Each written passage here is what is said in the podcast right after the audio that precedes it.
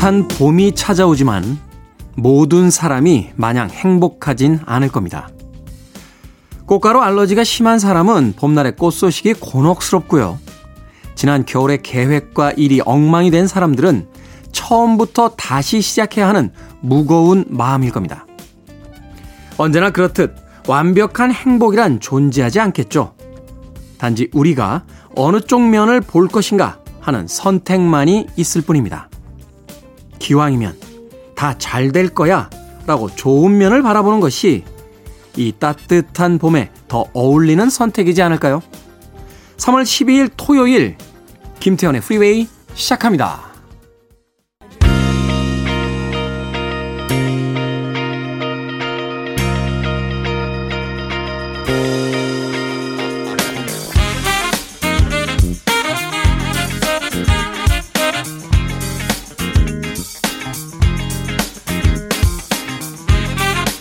빌보드 Kid의 아침 선택 김태훈의 프리웨이 저는 클 태 자 쓰는 태디 김태훈입니다. 오늘 첫 번째 곡은 1995년도 빌보드 핫백 차트 이번 주 5위에 올라있던 데즈레의 You Gotta Be 듣고 왔습니다. 자, 3월 12일 토요일 일부 음악만 있는 토요일로 꾸며드립니다. 1970년대, 80년대, 90년대를 중심으로 해서 바로 이번 주 빌보드 핫백 차트 상위권에 올라있던 음악들을 선곡해서 들려드립니다. 두 곡, 세 곡 음악들 이어지니까요. 편안하게 주말의 아침 음악 즐겨주시면 되겠습니다. 그리고 2부에는 북구북구로 꾸며드립니다. 책 한 권을 온전히 흥미롭게 읽어보는 시간이죠. 북칼럼니스트 박사 씨, 그리고 북튜버 이시안 씨와 함께 오늘은 또 어떤 책을 읽어볼지 잠시 후에 만나봅니다.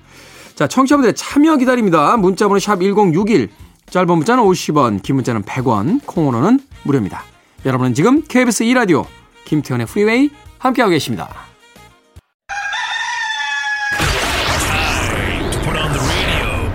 김태훈의 프리웨이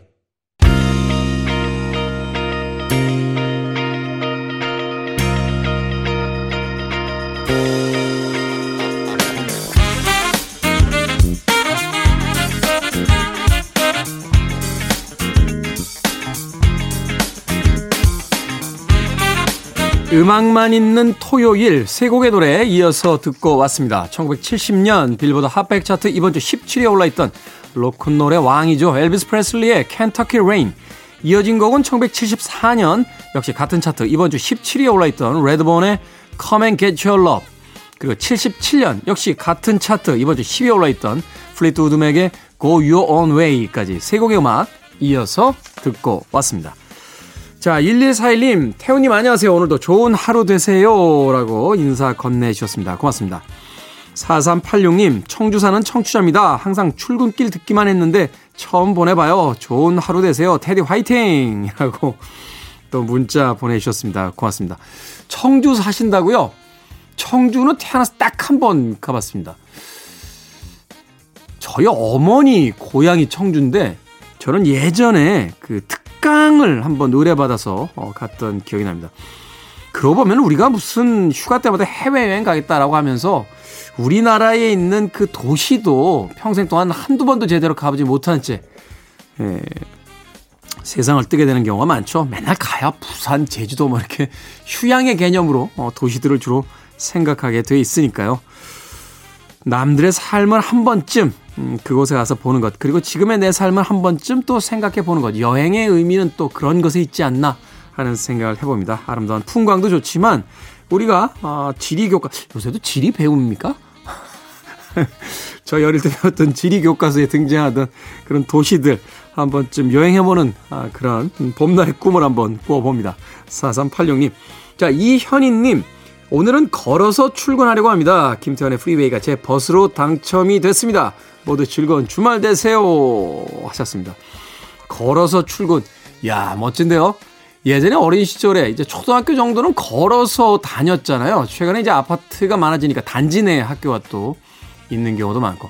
저는 사실 초등학교 입학했을 때 꽤 많이 걸어 다녔어요. 가련동, 서울의 그, 지금 은평구인가요? 예전에 서대문구였는데, 가련동 살때 네, S 국민학교, 예, 꽤 오래 걸어 다녔던 그런 기억이 납니다. 그리고 나서 이제 전학을 4학년 때 와서 그 학교도 역시 걸어 다녔, 그 학교는 이 단지 내에 있어서 조금 가깝긴 했어요.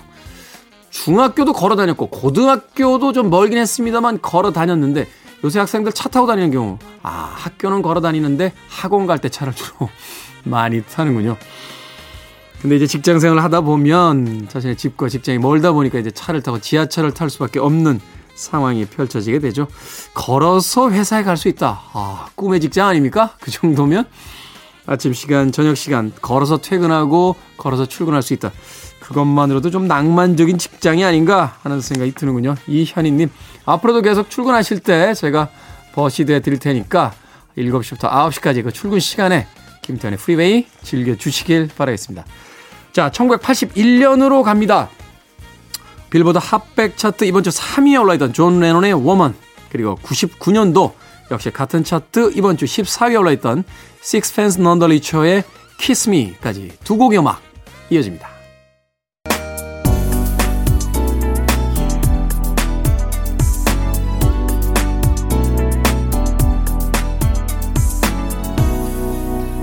김태훈의 Freeway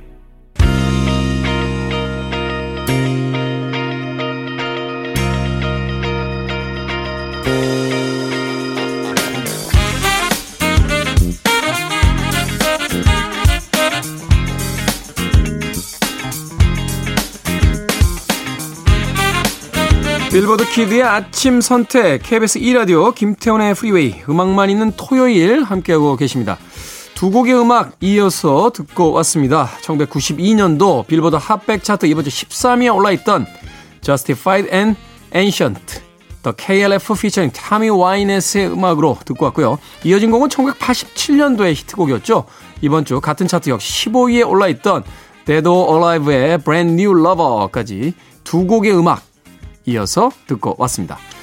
자, 소경진님, 주말엔 늦잠을 자는 게 너무 좋았는데, 이젠 평일처럼 7시 전부터 일어나 방송 들을 준비를 합니다. 하셨는데, 좀 늦잠 주무셔도 됩니다. 아, 피곤한 일상 보내고 오셨으면 주말에 7시 한 반 정도?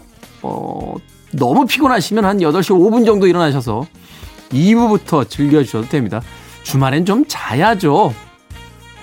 우리나라 사람들은 예전부터 뭐 성실, 근면, 부지런 뭐 이런 것들이 이제 미덕이다 보니까 일종의 늦잠을 죄악시했던 그런 시기도 있었어요. 어, 잠을 많이 자면 게으른 사람이다. 라는 사회적인 어떤 그 인식도 있었는데 현대에 와서는 그런 이야기를 하지 않죠. 왜냐하면 성인이 되면 최소한 하루에 7시간에서 8시간 정도는 자줘야 건강하다 하는 이야기를 합니다. 물론 무엇인가를 이루기 위해서 잠을 줄여가면서 열심히 일하는 것도 중요하겠습니다만 그럼에도 불구하고 우리가 깨어있는 시간을 잘 즐길 수 있게 또 열심히 무엇인가 할 수 있으려면 잠을 좀 자는 게 좋습니다. 늦잠, 아, 이 달콤한 단어 아닙니까? 세상에서 제일 달콤한 단어는 사랑이나 뭐 설탕, 뭐 이런 게 아니고요. 늦잠인 것 같아요. 늦잠. 예, 설탕이나 사탕보다도 더 달콤한 단어, 늦잠. 네. 소경진님, 음, 주말엔 좀 늦잠 주무셔도 돼요. 6878님, 혼자 있는 아침, 김태현의 프리웨이가 친구입니다. 프리웨이에서 커피 선물 처음 받아봅니다. 감사해요. 라고 하셨습니다. 고맙습니다. 자주 오세요. 어, 커피 선물 그냥 드리는 거 아닙니다. 자주 오시라고 저희가 호객행위 하고 있는 겁니다. 호객행위. 자, 김다솜님. 올해 40살인 남편이 새로운 공부를 해보고 싶다고 하네요. 경제적으로 부담은 되겠지만 그래도 응원해 주기로 했습니다. 여보, 잘할 수 있지라고 하셨습니다. 그 용기가 참 대단하네요. 마흔에 새로운 공부한다는 거 쉽지 않습니다. 저도 사실은 대학원을 다시 갔던 게 마흔 거의 중반 돼서였어요. 예. 그때 정말 열심히 공부했던 제 인생에서 가장 열심히 공부했던 시기가 아니었나 하는 생각이 듭니다. 예전에 젊을 때 대학 다닐 때 진짜 공부 안 했습니다. 예, 맨날 대학생은 원래 노는 게 본문이죠. 그죠? 본분은 원래 노는 거예요. 그리고 가끔 정말 너무 놀다가 재미가 없고 실증 나고 힘들고 이럴 때 공부를 한다. 라고 저는 생각해 왔었습니다. 그래서 대학 때 정말 공부 안 하고요. 어, 4년제 대학이면 왜 8차 학기라고 하잖아요. 8차 학기. 조기 졸업하면 7차에도 졸업을 할 수 있습니다. 그렇죠? 근데 8차 학기를 이제 다니면 4학년이 이제 마무리가 되면서 졸업을 하는데 에, 저는 10차 학기 다녔어요. 10차 학기. 두 학기 더 다녔죠. 성적이 워낙 안 좋아서 에, 소위 당시에는 이제 올 펑크라고 했는데 F F F F F 이렇게 그런 거 보면 참 고등학교 때도 그렇고 대학교 때도 그렇고 선생님들이 저한테 잘해 주셔야 돼요. 저는 그렇게 공부를 안 해도 장학금도 안 받고 말이죠. 예? 등록금을 꼬박꼬박 내주셨는데 도대체 왜 내 돈으로 학교 다닐 때 그렇게 미워하신 겁니까? 공부 못한다고. 대학원 때는 네, 진짜 열심히 공부했습니다. 아, 진짜 열심히 공부했어요. 오죽하면 제가 부산 내려갔다 쓰러졌겠습니까? 잠을 못 자가지고. 무슨 이야기 하다 여기까지 왔죠? 네, 김다솜님의 40살인 남편 분 새로운 공부에 도전하셨다라고 하는데 진심으로 어, 응원해 드립니다. 자, 배정원님, 금연 5개월 차입니다. 평생 처음 성공하는 길로 가고 있어요. 그런데 술은 더 먹게 되네요. 그래도 금연하는 게 좋겠죠? 하셨는데. 금연 5개월 차에 성공으로 가고 있다고요? 방심하고 계시군요. 방심하고 있습니다. 금연 5개월은 금연이라고 이야기하지 않습니다. 처음에 물론 이제 하루, 3일, 일주일, 1개월, 3개월 뭐 이렇게 힘든 고비가 있기 때문에 5개월이면 거의 성공한 것처럼 느껴지는데 제가 금연을 3번 했습니다. 아, 첫 번째는 1년 넘게 금연했고요. 두 번째 때는 1년 반 금연했는데 한 개 피 피고서 바로 무너졌습니다. 제가 지금은 음, 한 10년 조금 넘게 금연하고 있어요. 물론 가끔 제가 금연 한 7년 정도 넘고 나서부터 가끔 1년에 한 두 개피 정도 필 때가 있습니다. 예. 그러니까 이제 6개월에 한 개비 정도 이렇게. 그런데도 제가 방심을 안 해요. 예. 왜냐면 금연은 평생 참는 거지 예. 성공하는 게 아닙니다. 배종원님 무조건 금연은 하십시오. 어, 저도 이제 뭐 술 마시기도 하고 담배도 꽤 오래 폈었습니다만 담배는 예, 끊는 순간부터 정말 인생이 달라집니다. 물론 이제 애영가분들에게 좀 죄송한 이야기가 되겠습니다만 어, 인생을 바꾸고 싶다라면 지금과는 좀 다른 삶을 살고 싶다라고 하면 저는 금연 권해드립니다. 이번에 꼭 성공하시길 바라겠습니다. 자, 1996년으로 갑니다. 빌보드 핫백 차트 이번 주 8위에 올라있던 곡이에요. 오아시스의 원더월. 그리고 역시 같은 차트 1983년도 이번 주 16위에 올라있던 프리다의 I Know There's Something Going On까지 두 곡의 음악 이어집니다. You're listening to one of the best radio stations around. You're listening to 김태훈의 Freeway.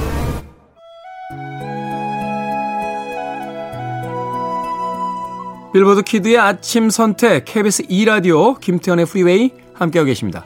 1부 끝곡은 1998년으로 갑니다. 이번 주 빌보드 핫백 차트 2위에 올라있던 셀린 디온의 My Heart Will Go On 듣습니다.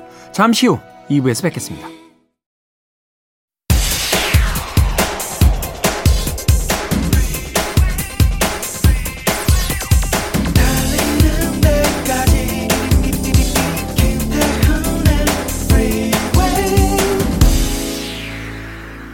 김태훈의 프리웨이 3월 12일 토요일 2부 시작했습니다.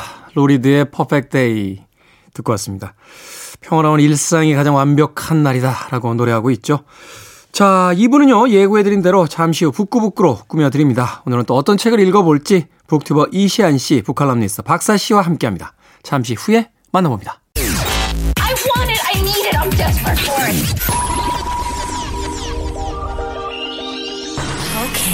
Do it. 김태훈의 Freeway.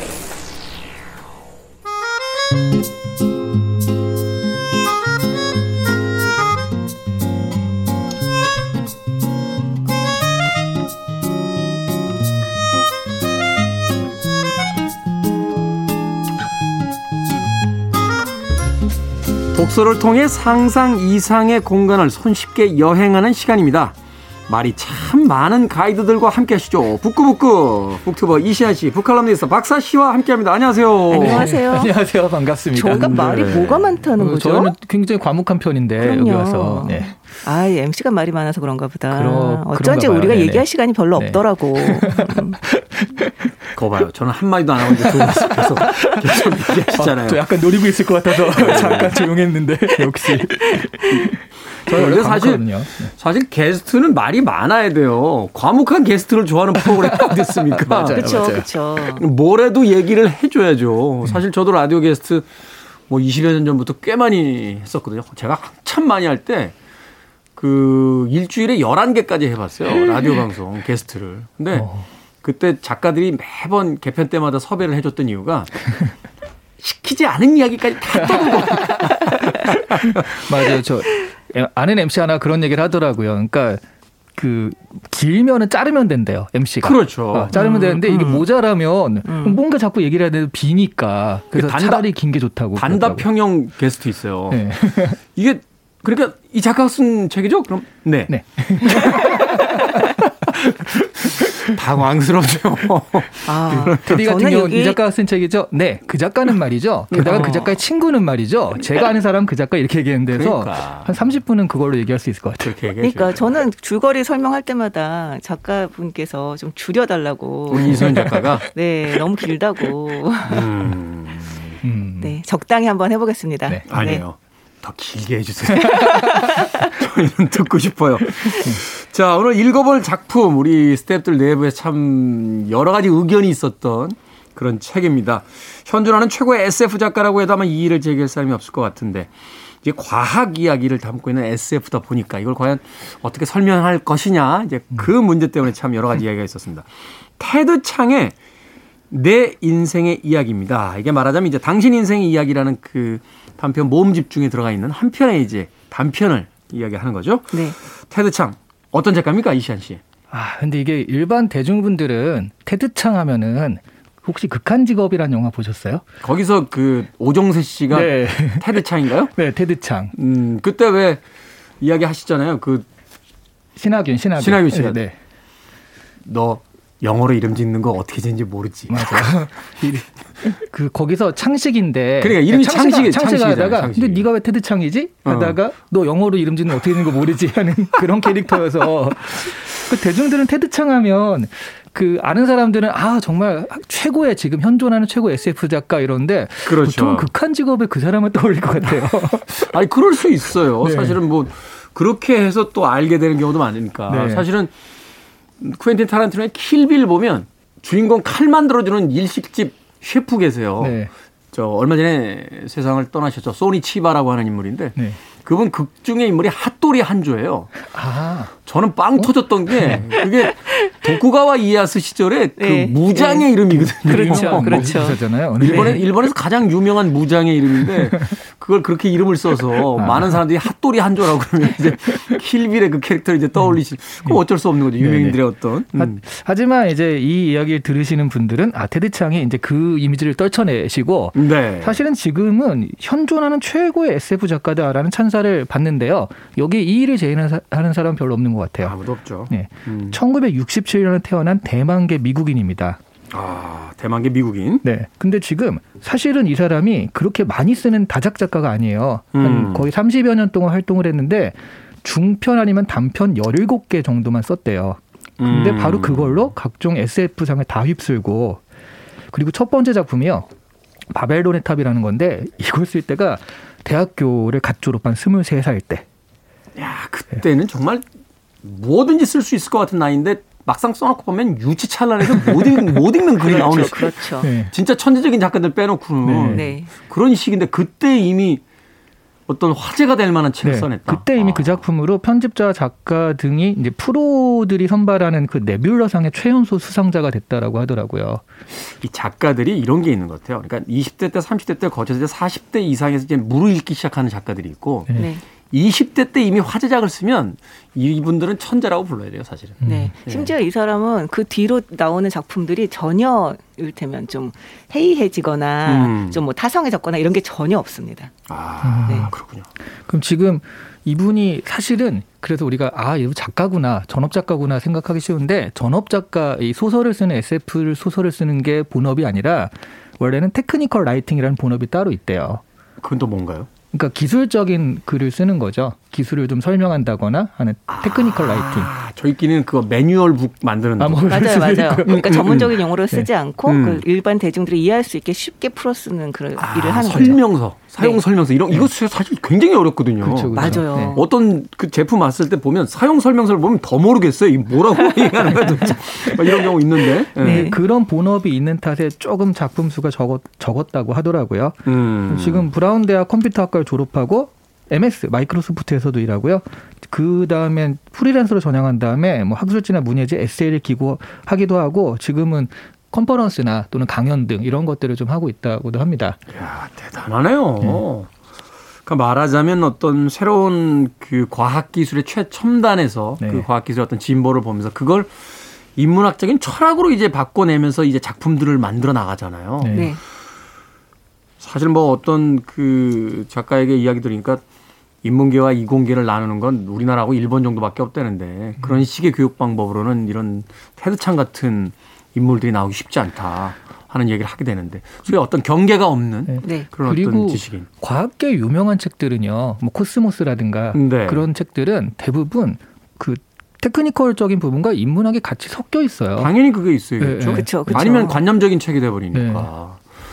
그러네요. 생각해 보니까 그러네요. 저 코스모스를 쓴 저 칼세이건. 칼세이건. 칼 세이건. 칼 세이건도 에덴의 용으로 퓰리처상 받았잖아요. 네, 네. 그렇게 본다라면 참 위대한 작가들이라고 이야기할 수 있을 것 네, 같습니다. 외국의 과학자들이 쓰는 글들 보면 진짜 아름답죠. 네. 네, 물리학자 파인만이라든지 이런 예. 이런 작가들의 글 보면 정말 직업 문장가들보다 더 멋지게 나오잖아요. 글들이. 그렇죠, 그렇죠. 자, 그런데 이 테드 창이 유명해진 우리에게 이제 유명해진 계기가 있습니다. 바로 드니 빌뇌브 감독. 뭐 현존하는 최고의 그 영화 감독이라고 하죠. 듄이라는 영화 만들었었고, 네. 뭐 시카리오, 네, 그을린 사랑 이런 작품 만들었었는데 테드 창의 오늘 읽을 이야기 바로 내 인생의 이야기를 원작으로 한 컨택트라는 영화가 만들어지면서 네. 굉장히 많은 화제를 모았습니다. 자, 원작 소설 내 인생의 이야기 그 줄거리를 좀 소개해 주시죠. 네, 그 영화하고 이 원작 소설은 약간 줄거리가 좀 다릅니다. 음. 아무래도 영화에서는 좀 극적인 요소들을 좀 많이 넣었는데요. 어, 제가 잘 설명할 수 있을지 잘 모르겠네요. 하여튼 잘 해보겠습니다. 네. 이 어느 날 지구 궤도상에 우주선들이 나타납니다. 음. 네, SF잖아요. 그죠?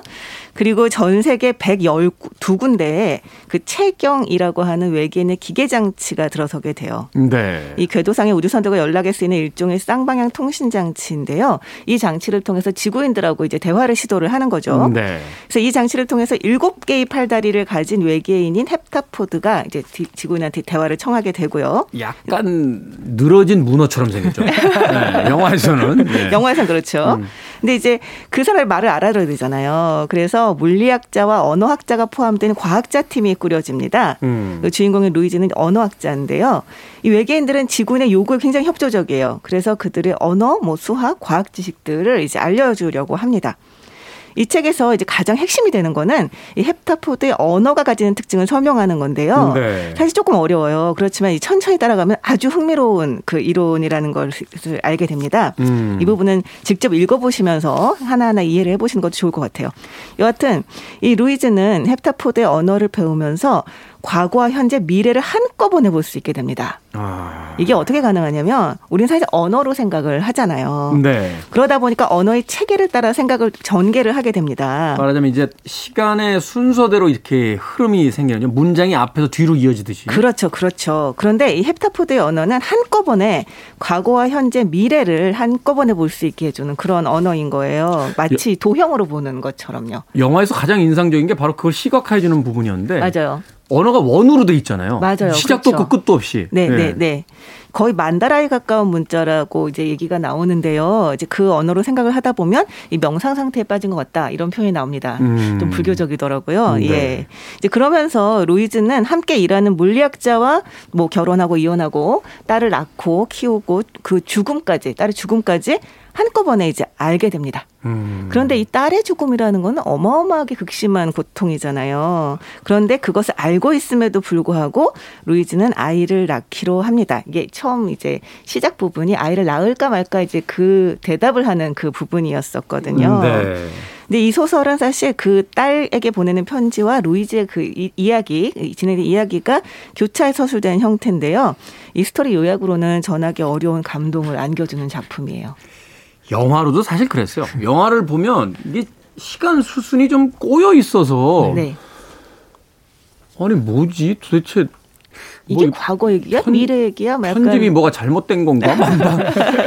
근데 그 마지막에 가서 이제 이 외계인의 언어를 이해하는 순간 네. 이것이 이제 영화 전체가 다 아, 네. 고도로 어떤 그 직조되어 있는 어, 뭐 그런 것이었다는 걸 이제 새삼 알게 되는데 저도 설명을 누군가에게 하면서 저도 이해가 안 가요. 사실 이거, 이거 어떻습니까? 저 같은 인, 인문계들 이거 볼만한 책입니까? 아 근데 약간 쉽게 보자면 저는 이게 굉장히 불교적이라는 생각을 많이 했고요. 약간 윤회 네. 같은 네. 개념도 있죠. 아, 그래서 보니까 대만계 미국인이라서 대만계라서 불교 쪽을 좀 잘 알지 않나 하는 생각도 들었어요. 음. 그러니까 서양의 직선적인 사고 방식은 그냥 직선이니까 네. 예전과 지금을 비교하면 발전과 진보라는 개념이 있는데 역사 자체가 원이라면 그러면 여기서 시간이 지난다고 해서 이게 발전이라고 할 수는 없는 거잖아요. 음. 다시 뒤로 갈 수도 있는 거니까. 음. 그런 식으로 한 번에 펼쳐지는 그런 사, 시간관 뭐 이런 것들을 보면서 그냥 되게 불교의 그런 사상들을 서양과는 다르게 이런 식으로 좀, 좀 풀었었구나, 은유적으로 썼구나라는 생각은 좀 했었어요. 네. 근데 사실 이 사람의 다른 작품들 중에서는 불교적인 철학들을 이제 이를테면 도입을 한 것들이 있어요. 근데 이 작품 같은 경우는 좀 다릅니다. 음. 그러니까 사실 한 번에 알아듣기는 좀 어려운, 예를 들면, 와, 아주 명쾌하게 이해하면서 가기 조금 어렵긴 하지만 네. 이 테드 창의 특징이 그 뒤에 자신이 이 소설을 쓸 때 영감을 얻었던 게 어디서 영감을 얻었나라고 하는 것들을 그 설명을 하고 있어요. 근데 거기서 이 사람이 뭐라고 얘기를 하냐면요. 그러니까 그걸 읽고 나면 조금 더 이해가 잘 됩니다.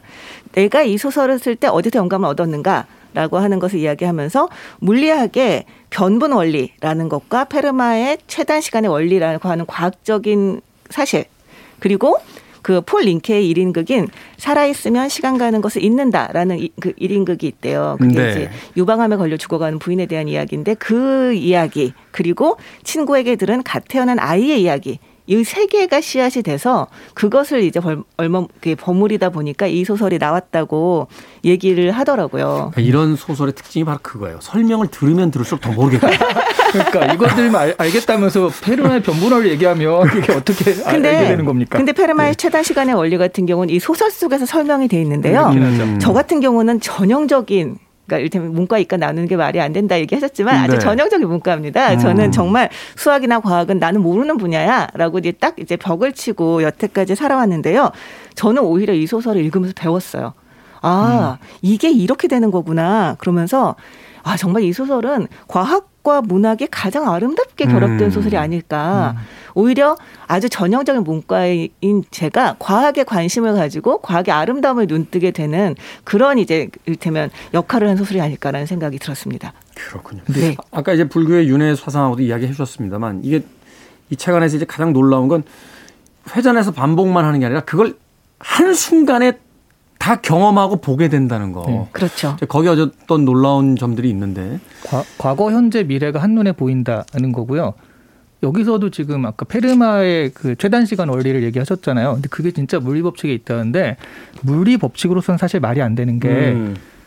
어디 한 점에서 한 점으로 갈 때 최단 시간을 찾는다라는 얘기는 빛이 떠나기 전에 어디를 내가 도달하는지 알아야지 이게 가능한 거거든요. 그렇죠. 그렇죠. 방향이 틀어지면 그건 뭐 네. 그렇게 도달을 할 수가 없으니까. 네네. 그렇다는 얘기는 빛이 떠나기 전에 이미 미래를 알고서 그런 경로를 설정하는 거니까 이거야말로 과거, 현재, 미래가 한눈에 보이지 않으면 있을 음. 수 없는 일이다. 맞아요. 네, 그러면서 이 얘기가 나오는 거라서 이게 실제로 물리법칙에 있다는 것 자체가 저는 굉장히 놀라웠습니다. 그렇죠. 근데 너무 재밌죠. 이게 그러니까 이, 이 페르마의 그 그 최다 시간의 원리라고 하는 게 지금 같은 경우는 양자역학적으로도 많이 설명을 한대요. 네. 그런데 이 소설에서는 그런 것들은 다 이제 일단은 접어두고 이 고전적인 버전을 일부러 골랐다라고 이야기를 합니다. 그러니까 이게 과학을 굉장히 잘 아는 사람이기 때문에 가능한 이야기일 텐데 음. 실제로 물리 쪽에서 있는 논쟁, 그러니까 논쟁이 있는 부분을 가지고 와서 이것을 되게 철학적이고 문학적으로 풀어낸 거죠. 근데 어. 우리나라 독자들과 그 영화를 보는 관객들이 참 대단하다고 느끼는 게 네. 외국 사람들은 이거 그냥 흥미로운 소설로 보거든요. 음. 우리나라 사람들은 너무 학구적이라 옛날에 인터스텔라 나왔을 때도 그렇고 아, 어마어마하게 공부하죠. 이 테드 창의 소설 나왔을 때 이걸 하여튼 이해해야 돼. 인문학이고 이공계고 다 떠나서 내 머리로 이해를 해야지만 정말 학구적인 어떤 그런 민족이 아닌가 하는 생각이 듭니다. 자, 이렇게 저희도 사실은 100% 이해하지 못하고 있기 때문에 설명이 부족할 수 있는데 참고로 이야기 드리면 다음 주 월요일 과학 코너에서 AS를 해드릴 얘기입니다. 아, 예정이에요. 자, 월요일 과학 코너.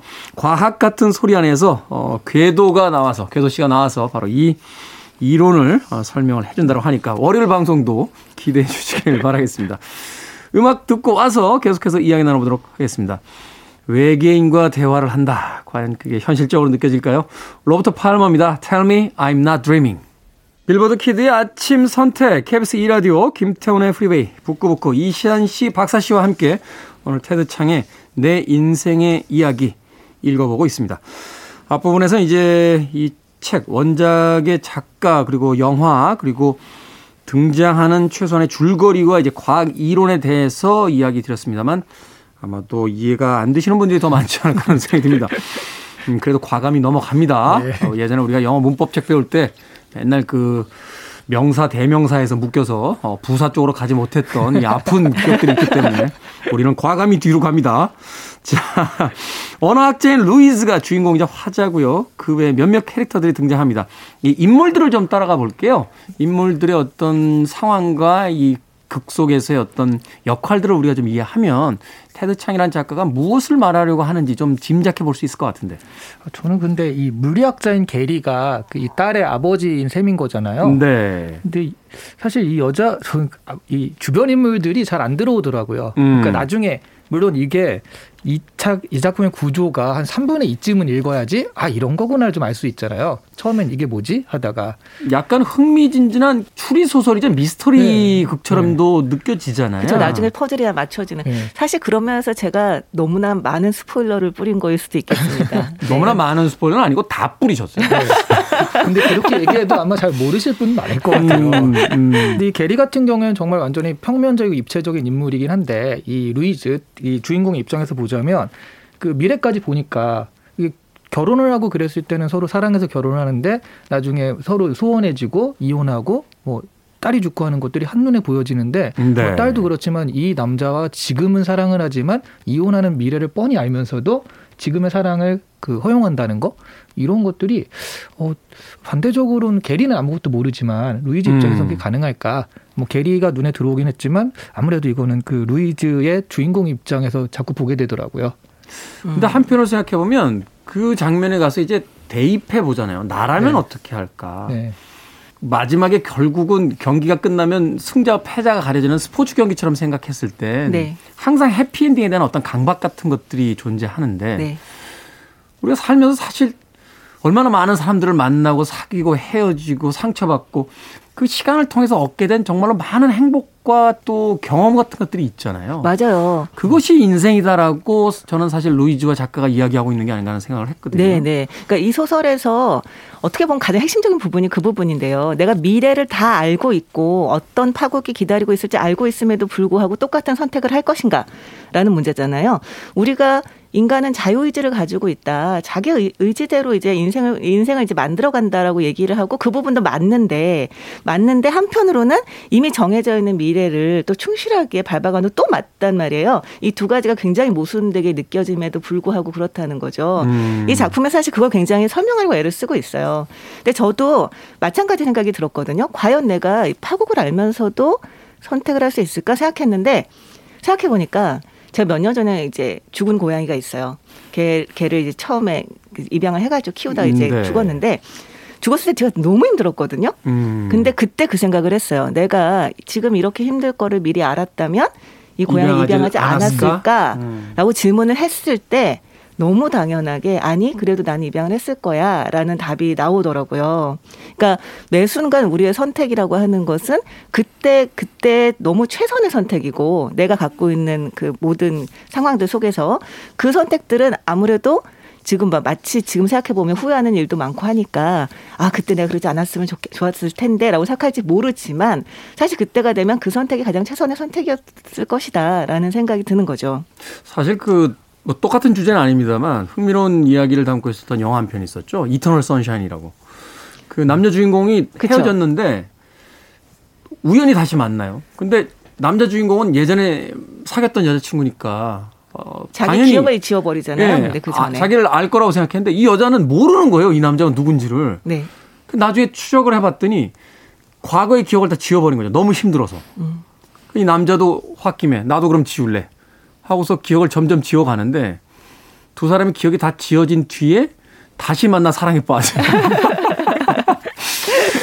사실은 그 영화를 이렇게 보면서 네. 우리의 삶과도 되게 비슷하다라는 생각을 하잖아요. 그 네, 어떤 네. 인생에서 힘든 일을 당할 때마다 울고 또 똑같은 일에 다시 한번 도전하게 되고 또 경험하게 되는 네. 그런 인생을 살게 되는데, 저 같은 경우는 여기서 굉장히 딸이 굉장히 인상적이었어요. 음, 그러니까 이 딸에게 계속 보내는 그 이야기잖아요. 네. 근데 딸이랑 캐릭터가 인상적이었다기보다는 아 이게 처음 읽을 때는 못 느꼈거든요.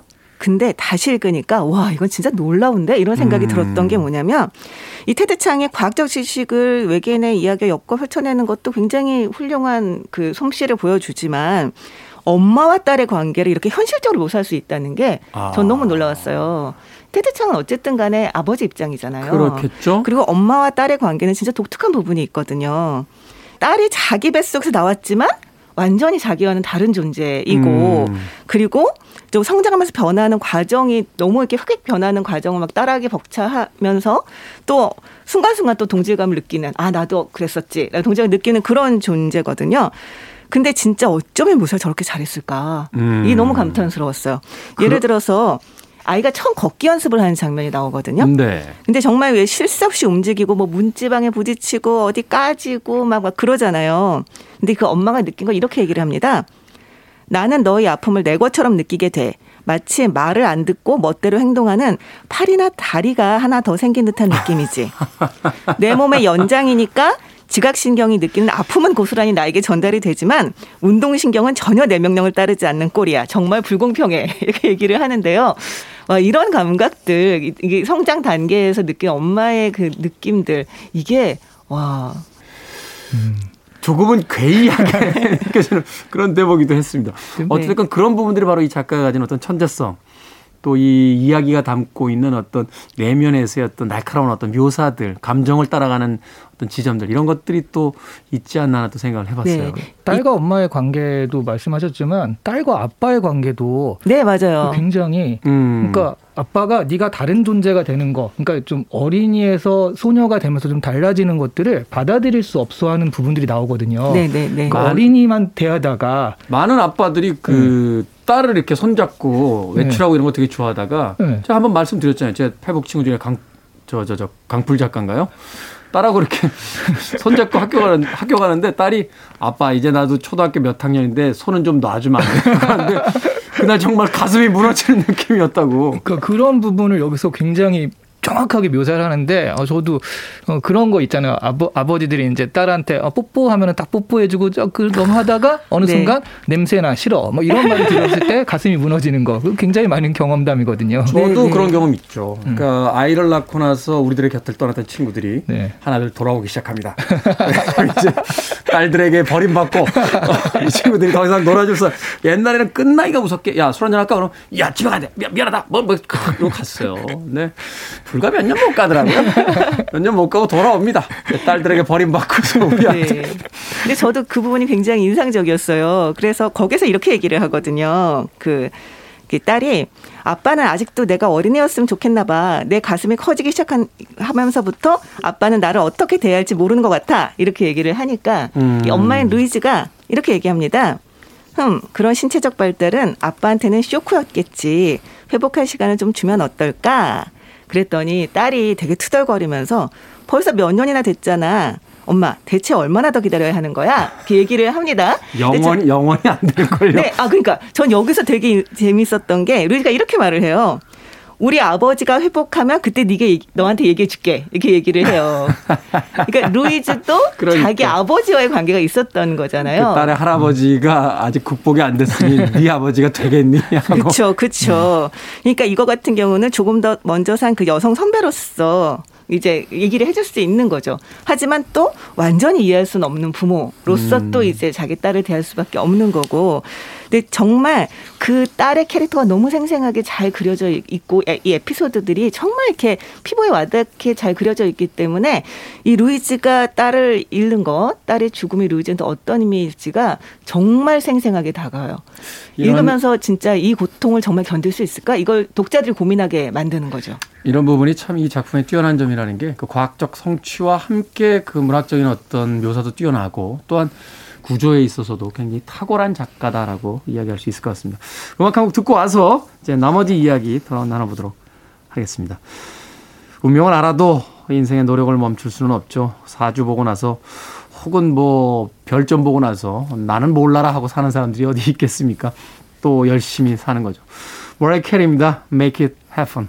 빌보드 kid의 아침 선택, 김태훈의 프리웨이, 북칼럼니스트 박사 씨, 북튜버 이시한 씨와 함께 책 한 권을 읽어보는 시간, 북구북구. 오늘은 테드 창의 내 인생의 이야기, 아, 당신의 인생의 이야기라는 그 단편 모음집에 담겨져 있는 내 인생의 이야기를 읽어보고 있습니다. 자, 언어학자인 루이즈와 물리학자이자 한때의 남편인 게리와의 대화. 앞서서 이야기를 해주셨는데, 바로 이제 페르마의 법칙에 대한 어떤 철학적인 고찰, 뭐 이렇게 볼 수 있겠죠.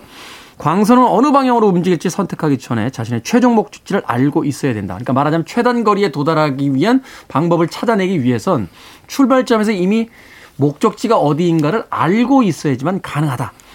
이 이야기를 통해서 이제 바로 이 책 전체가 가지고 있는 어떤 그 철학이라든지 주제를 보여주고 있습니다. 자, 두 분만의 느낌 또 해석을 좀 덧붙여 주신다면 어떨까요? 그리고 거기에 덧붙여서 이 소설이 이제 SF, 다른 SF 소설과 다른 점을 좀 이야기해 주시면서 마무리를 좀 해보도록 하겠습니다. 그 여기서 해석에 대해서는 우리가 앞에서 이 얘기를 많이 했기 때문에 그냥 제 느낌은요. 과거, 현재, 미래를 내가 동시에 안다는 얘기는 나의 미래를 안다는 거잖아요. 그렇죠. 근데 내가 미래를 아는 경우에 그것을 바꾸려는 욕심이 들 수밖에 없지 않을까. 내가 뻔하게 복권의 당첨번호 아는데 음. 그것도 복권을 안 살 수 있을까 하는 그런 것들인데요. 왜, 왜요? 왜 안 사요? 여기서는 알려고 해도 자유의지를 통해서 그걸 바꾸려고 하지 않는 그 자유의지 자체가 그것을 바꾸려고 하지 않는다. 저는 약간 무의자연 같은 도가의 음. 느낌도 좀 나고요. 그 욕심으로 무엇을 움켜쥐고 취하는 것이 아닌 거잖아요. 그래서 여기 나중에 보면 외계인들이 와서 그 이쪽 그 국방부나 이런 데서는 니네 목적이 뭐야? 자꾸 그걸 밝히려고 하는데 외계인들은 우리는 그냥 관찰만 하려고 왔다라고 해서 특별히 어떤 행동을 가지지 않아요. 그러니까 계속 지구인들은 왜 왔을까? 우리를 네, 침공하러 온 건가? 뭘 전해주고 막 음. 복잡해지는데 외계인들은 그러거나 말거나 네. 너무 평화롭게 네. 그렇죠. 어떤 위해를 가하지 않고 목적을 가지지 않고 그냥 이렇게 딱 있는 것 자체가 그러니까 외계인들의 지금 이 사고 방식이나 이런 것들을 잘 보여주는 음. 그런 장면이었다는 게 이제 나중에 가니까 알겠더라고요. 그래서 저는 하여튼 제가 미래를 아는데 과연 이걸 바꾸려고 하지 않을까 음. 아, 못할 것 같다는 저는 그런 느낌을 많이 받았어요. 그러니까 목적의 개념이 우리하고 다른 것 같아요. 음. 우리는 로또 번호를 미리 알면 안 살 수 있을까라고 하는 건 네. 로또에 맞아서 돈을 많이 버는 거 이게 이제 목적이라고 생각을 하잖아요. 결과. 근데 여기서 얘기하는 목적이라는 건 이 외계인들의 목적이라는 건 그게 아니라 그냥 이 전체의 과정 살아가는 거 그거 자체가 거대한 목적이지. 그래서 이제 동양적 사고를 가지고 이야기하고 있는 게 아닌가 하는 또 생각도 들었는데. 네, 네. 근데 정말 저는 그 부분도 포함해서 한번 생각을 하게 하는 게 이 책의 힘이 아닌가라는 생각이 들어요.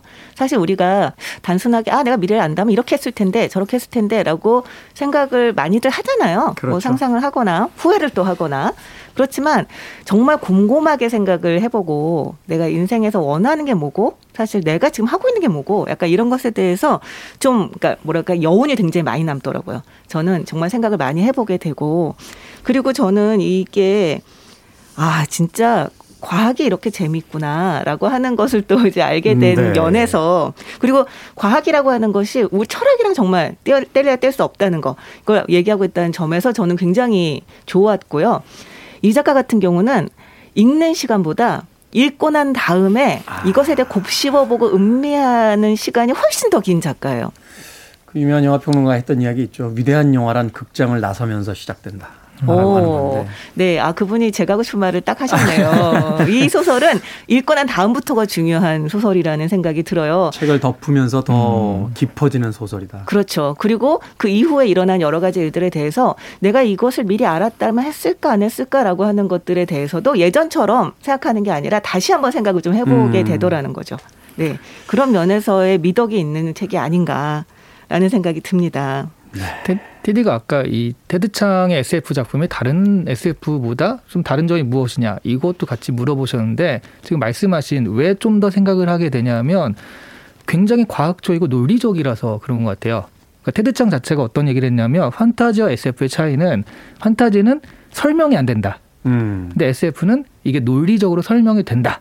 그게 차이다라는 얘기를 했었거든요. 그 아서 클락이 옛날에 했던 거 아닌가요? 마술이란 결국 아직 증명되지 않은 과학이다.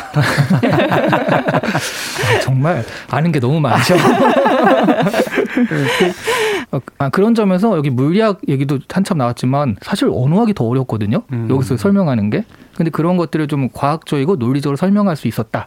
그러니까 나중에 우리가 봤어도 이것들이 어떤 그 논리에 맞으니까 더 생각이 나고 계속 생각하게 되는 그런 좀 차별점이 있지 않나 하는 생각이 들어요. 맞아요. 사실 SF라고 하는 게 너무나 넓고 SF라는 말을 포괄하고 있는 것이 너무나 다양하기 때문에 테드 창의 뭐 소설이 다른 SF와의 차이 뭐 이걸 얘기하는 거는 조금 언어 도단이긴 한데 이 테드 창 소설의 특징을 얘기하자면 말씀하신 그 부분이라는 생각이 들거든요. 음. 그러니까 과학적인 사실들을 이 소설 안에서 정말 얼마나 문학적으로 잘 녹여내는가 이게 진짜 이 솜씨일 텐데요. 실력이고 솜씨일 텐데요.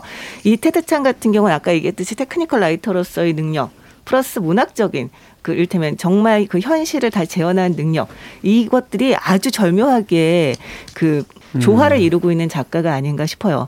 저는 사실 팬이거든요, 이 사람의. 사실 단편집 모음집이 그래서 좋잖아요. 어, 네. 어, 다 봐도 좋고 아니면 몇 개만 봐도 좋고. 네, 그런 네. 의미에서 주말에 한번 색다른 어떤 독서의 경험으로서 만나보시는 건 어떨까 하는 생각이 듭니다. 자, 짧게 한 줄 추천사 듣겠습니다. 문과를 위해서는 헤르만헤스의 시타르타가 있고요. 이과를 위해서는 테드 창의 내 인생의 이야기가 있다. 두 권 같이 보시는 것도 괜찮을 것 같습니다. 자, 박사 씨. 천재다. 천재가 나타났다. 아. 하는 한마디로 말하고 싶네요. 네. 강력한 추천사였습니다. 근데 저희가 오프닝에서 과묵하다고 했는데 진행해 보니까 아니네요. 저희가 아, 말이 많네요. 아니 근데 이 테드 창의 소설은 정말로 과묵한 사람마저도 끊임없이 네. 떠벌리게 만드는 맞아요, 그런 맞아요. 어떤 매력이 있는 책이 아닌가 하는 생각이 제가 하고 싶은 말을 지금 한 70% 했나? 그러니까, 그러니까 제가 보기엔 한 절반도 못 하신 것 같아요. 저는 몇 마디 못 껴들어갔습니다. 오늘은 테드 창의 내 인생의 이야기 읽어봤습니다. 다음 주에도 기대해 주십시오. 아서밀러의 고전 희곡이죠. 세일즈맨의 죽음 다뤄볼 텐데 세일즈맨의 죽음 이야기만 들으셨지 실제로 책 안 읽어보신 분들 굉장히 많습니다. 다음 주에 이 책 저희들이 읽어드리겠습니다. 북튜버 이시한 씨, 북칼럼니스트 박사 씨와 함께했습니다. 고맙습니다. 네, 네 안녕히 계세요. 자, 결말을 안다면 여러분들은 어떻게 선택하시겠습니까? 순간적으로 당황하면서 주저하지 않을까요? 크래시 테스트 더미스의 Mmm, Mmm, Mmm, Mmm, 듣습니다.